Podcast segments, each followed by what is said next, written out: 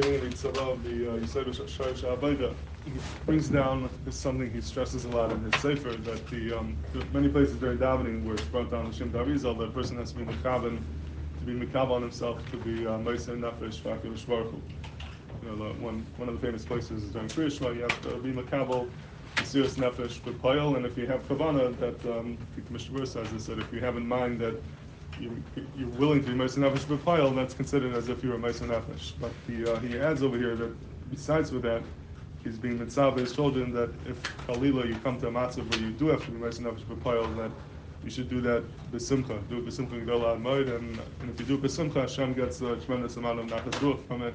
And he says, Ru Ma'briya Vrasi Ba'ilami, look, look what I created, a person who's willing to give up his own life and his own comfort for uh, Kadosh Baruch Hu, that's a tremendous nachas ruach that it brings down Kadosh Baruch Hu, and he says you can't imagine the schar that you get for that. And he has on the halavai, and I should be zeicha to do that, to be ma'aser nefesh b'payil for Kadosh Baruch Hu. And um, we, you know, it's interesting. We mentioned that he, he went to uh, answer amen to the bracha of the Ger Tzedek, who died on Kiddush Hashem. You see, this was something very chashuv to him that he, he always uh, yearned to be able to uh, leave the world in such a way to ma'aser nefesh. And he says, but you have to be careful when you are ma'aser nefesh. don't do it for the schar, but do it in order to do Ratzon Hashem, to bring the Kiddush Hashem to the world. So even if you come to that Madrega, you're, even though the schar is unbelievable, but your kavanah should not be the schar, your kavanah should be Mekadosh Shemayim. And um, just to end off, it's Yadua that the the Beis Yosef brings down in the, the Maggid Meshar, Yosef Karo, that the Maggid told him that he's going to die al Hashem. He's going to he's going to have such a misa.